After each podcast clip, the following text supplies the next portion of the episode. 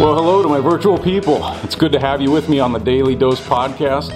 Our verse today is found in Psalm chapter 5 verse 3. It reads, "Listen to my voice in the morning, Lord. Each morning I bring my request to you and wait expectantly." Can you hear me now? It was a phrase uttered in countless commercials by the spokesman for Verizon Wireless. The concept was pretty simple. The spokesman would walk to a spot and utter the phrase into his cell phone, then take a few more steps and do it again, and then again, and again, and again. The idea was that he was checking for cellular dead zones, you know, places where cell coverage is weak or non existent, and he would ask the question of his friend on the other end of the phone call to verify if his voice could still be heard loud and clear. When the friend answered in the affirmative, he would then move on to another spot. The concept was that Verizon had the fewest amount of dead zones in the US. It was actually pretty clever advertising, in my opinion. Of course, Verizon never showed the spokesman when he actually stepped into an unknown dead zone and his friend was suddenly dropped from the call. That would have been too truthful. Now, in reality, sometimes we just get disconnected. Whether it's Wi Fi cellular or Bluetooth, it's frustrating when all of a sudden we find ourselves without a good signal.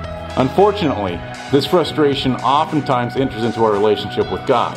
We pray and we pray and we pray about things and try to wait patiently for God's reply, yet we don't hear Him. We begin to wonder whether or not our prayer got dropped or disconnected in some way. Did it not make it all the way from us to heaven? I mean, are we in a dead zone? Doubt begins to creep into our mind, and Satan becomes very active when he senses that our communications are seemingly going haywire. But we must pay attention to the last part of the verse. King David, who actually wrote this psalm, says that he waits expectantly. It means that when David prayed, he already knew that God would answer. When we pray, do we pray expectantly, yet then give up when we don't hear back immediately? Now, don't get me wrong, there are no dead zones in God's kingdom. And I can't tell you why He doesn't answer immediately sometimes. But I do know this God will answer. So when you pray, thank Him in advance for His answer, then wait expectantly on the Lord to act. He will, in His time, in His way, He will answer you.